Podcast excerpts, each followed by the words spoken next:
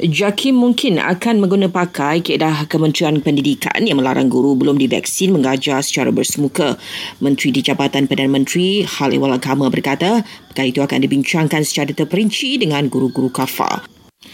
Idris Ahmad juga menasihatkan guru-guru kafa untuk segera menerima vaksin COVID-19 sebelum sesi pengajaran dan pembelajaran bersemuka dimulakan. Baru-baru ini Kementerian Pendidikan menetapkan guru yang enggan atau masih belum menerima vaksin COVID-19 tidak dibenarkan terlibat dalam sesi pengajaran di dalam kelas atau berinteraksi secara bersemuka dengan murid. Keputusan itu dibuat bagi memastikan sesi persekolahan yang akan dibuka kelak selamat bagi pelajar, guru dan pengusaha sekolah. Sementara itu, Kementerian Pendidikan sedang mengadakan sesi pertama perbincangan bersemuka dengan wakil PIBG.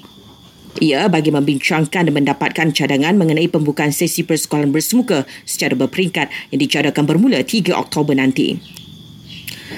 Remaja berusia 18 tahun ke bawah di Sarawak dijangka mula menerima vaksin COVID-19 Rabu ini. Eh, kerajaan negeri sedang melaksanakan persiapan akhir untuk tujuan itu. Eh, proses vaksinasi remaja berusia 18 tahun ke bawah bermula dengan Sarawak sebagai perintisnya. Dalam perkembangan berkaitan, Terengganu bersedia melaksanakan program vaksinasi COVID-19 terhadap 95,000 pelajar sekolah menengah di negeri itu tidak lama lagi. Menurut Jabatan Kesihatan Negeri, ia akan dilaksanakan selepas menerima garis panduan pelaksanaan imunisasi kepada pelajar. Eh, perkhidmatan feri dari Kedah ke Langkawi di Terminal Feri Kuala Kedah ditutup selama dua minggu ikram pelaksanaan PKPD di Kuala Kedah yang bermula hari ini.